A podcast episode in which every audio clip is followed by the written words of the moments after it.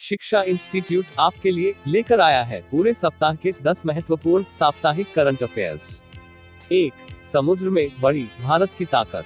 गोवा में तैनात की गई तीन नई शिप पाँच अपतटीय गश्ती जहाजों ओपीवी की श्रृंखला के तहत पहले पोत को गोवा शिपयार्ड लिमिटेड जीएसएल द्वारा डिज़ाइन और निर्मित किया गया है।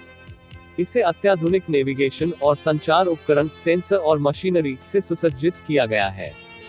दो, वैश्विक ऊर्जा संक्रमण सूचकांक में भारत ने हासिल किया चौहत्तरवा स्थान।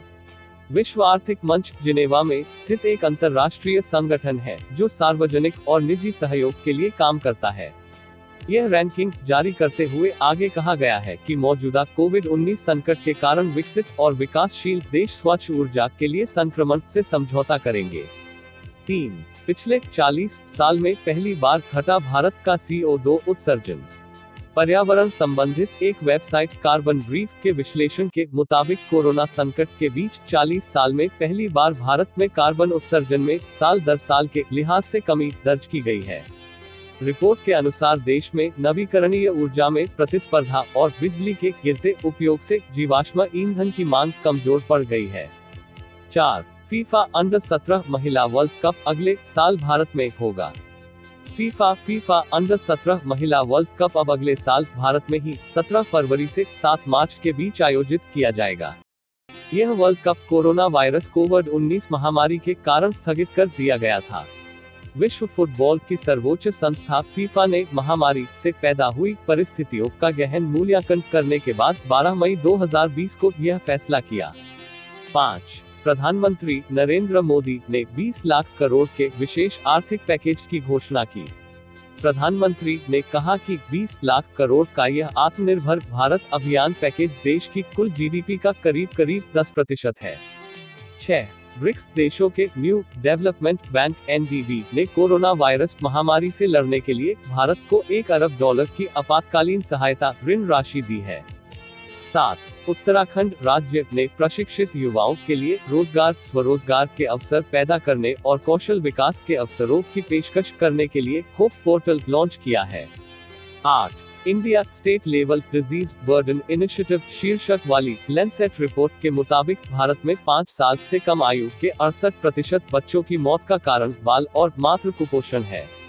नौ झारखंड की सोहराई, खोवा पेंटिंग और तेलंगाना के तेलिया रुमाल को भौगोलिक संकेतक रजिस्ट्री द्वारा भौगोलिक संकेतक जीआई टैग दिया गया। दस, कोबास 6800 केंद्रीय स्वास्थ्य मंत्री डॉक्टर हर्षवर्धन ने कोविड 19 मरीजों की जाँच के लिए हाल ही में कोबास 6800 नामक परीक्षण मशीन राष्ट्र को समर्पित की। लगातार इस तरह के अपडेट पाने के लिए शिक्षा इंस्टीट्यूट के ब्रॉडकास्ट लिस्ट में जुड़ने के लिए मैसेंजर में अपना मोबाइल नंबर दे। सभी विषयों के वीडियोस और जानकारी प्राप्त करने के लिए यूट्यूब चैनल सब्सक्राइब करें। या व्हाट्सएप करें। सात शून्य चार सात सात सात सात सात शून्य छह पर। धन्यवाद। हे गाइस कैसे हैं आप लोग? शिक्षा इंस्टीट्यूट के इस चैनल में आप सभी का स्वागत है। आज हम बात करेंगे ट्रेंडिंग टॉपिक वेड बैंक के बारे में। जाने क्या होता है वेड बैंक, जिसकी सिफारिश आईबीए ने आरबीआई से की है। मार्च 2020 तक भारत के सभी सरकारी और निजी बैंकों की गैर निष्पादित परिसंपत्तियाँ एनपीएस 10 लाख करोड़ रुपए थी। इन एनपीए को वेड लोन भी कहा जाता है। इंडियन बैंकिंग एसोसिएशन ने रिज़र्व बैंक और वित्त मंत्रालय से सिफारिश की है कि इस वेड लोन की समस्या से निजात पाने के लिए देश में वेड बैंक खोला जाना चाहिए। क्या है वेड बैंक? भारत में पिछले कुछ सालों से बैंकिंग क्षेत्र काफ़ी परेशानी से गुजर रहा है। इसका सबसे बड़ा कारण है, बैंक का लोन न चुकाने वालों की संख्या में वृद्धि। इनमें प्रमुख नाम है, विजय माल्या, नीरव मोदी मेहुल चौकसी इत्यादि। इन सब जानबूझकर लोन न चुकाने वालों के कारण देश के सरकारी और निजी बैंकों का कुल एनपीए या गैर निष्पादित परिसंपत्तियाँ मार्च 2020 तक 10 लाख करोड़ रुपए पहुँच गया था। गैर निष्पादित परिसंपत्तियाँ एनपीएस किसे कहा जाता है? बैंक उधारकर्ताओं को ऋण और अग्रिम देते हैं। ऋण के प्रदर्शन के आधार पर इसे निम्न रूप में वर्गीकृत किया जा सकता है। एक एक मानक संपत्ति ऐसा ऋण जिसे उधारकर्ता नियमित पुनर्भुगतान कर रहा है, या दो, गैर निष्पादित परिसंपत्ति एनपीए ऐसा लोन जिसके उधारकर्ता ने 90 दिन से ब्याज या मूलधन का पुनर्भुगतान करना बंद कर दिया है, या तीन महीने से ईएमआई नहीं चुकाई है। इन एनपीए को वैध लोन भी कहा जाता है। इंडियन बैंकिंग एसोसिएशन ने रिज़र्व बैंक और वित्त मंत्रालय से सिफारिश की है कि इस वैध लोन की समस्या से निजात पाने के लिए देश में एक वैध बैंक खोला जाना चाहिए। वैध बैंक क्या होता है? विश्व में वैध बैंक स्थापित करने का सबसे पहला विचार अमेरिका में 1988 में दिया गया था। भारत में वैध बैंक की स्थापना का सबसे पहला विचार 2017 के आर्थिक सर्वेक्षण में दिया गया था। और इसका नाम PARA public sector asset rehabilitation agency रखने का सुझाव दिया गया था। भारतीय रिज़र्व बैंक ने भी वेद बैंक की स्थापना के सुझाव दिए थे और उसने ये नाम सुझाए थे। PMC private asset management company और NAMC national assets management company.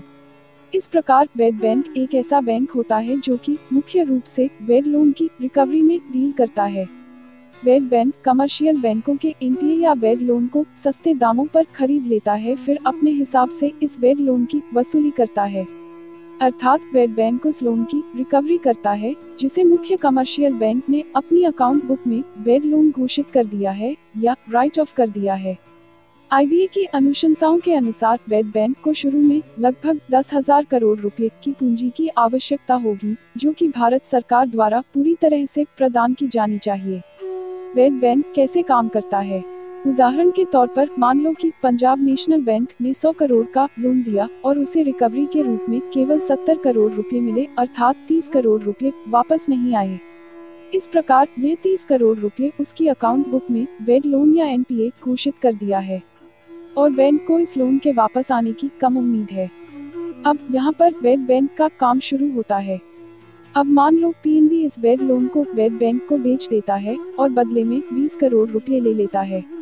इस प्रकार अब यह वैध लोन वसूलने की ज़िम्मेदारी वैध बैंक के कंधों पर आ गई है, क्योंकि यदि वैध बैंक को यह लोन किसी कारण से वापस नहीं मिलता है तो उसे 20 करोड़ रुपए का घाटा हो जाएगा।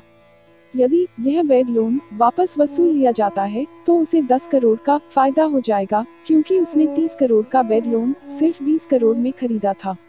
सन 2012 में स्पेन ने आर्थिक संकट के दौरान ऐसे ही वैध बैंकों का सहारा लिया था। वैध बैंक बनाने के फ़ायदे। एक, इससे कमर्शियल बैंक अपने कोर बैंकिंग एक्टिविटी पर पूरा ध्यान दे सकेंगे। दो कमर्शियल बैंकों का एनपीए कम होगा, जिससे उनके ऊपर जनता का भरोसा बढ़ेगा। तीन कमर्शियल बैंकों की वित्तीय हालात सुधरेगी, जिससे वे अन्य क्षेत्रों को ज़रूरत के हिसाब से लोन दे सकेंगे। लेकिन अगर देश के बैंकों का वैध लोन खत्म करना इतना आसान होता तो वैध बैंक को अभी तक बना दिया गया होता। क्योंकि अगर वैध बैंक भी वैध लोन को रिकवर ना कर पाए तो उनको भी घाटा हो सकता है। अब इंतज़ार करते हैं कि कब इसकी स्थापना के लिए पहल शुरू होती है और इसके पास लोन वसूलने के कैसे अधिकार आते हैं। इस तरह के महत्वपूर्ण अपडेट लगातार अपने मोबाइल पर प्राप्त करने के लिए तथा सभी विषयों के वीडियोस और अन्य जानकारी प्राप्त करने के लिए हमारे यूट्यूब चैनल शिक्षा इंस्टीट्यूट को सब्सक्राइब करें।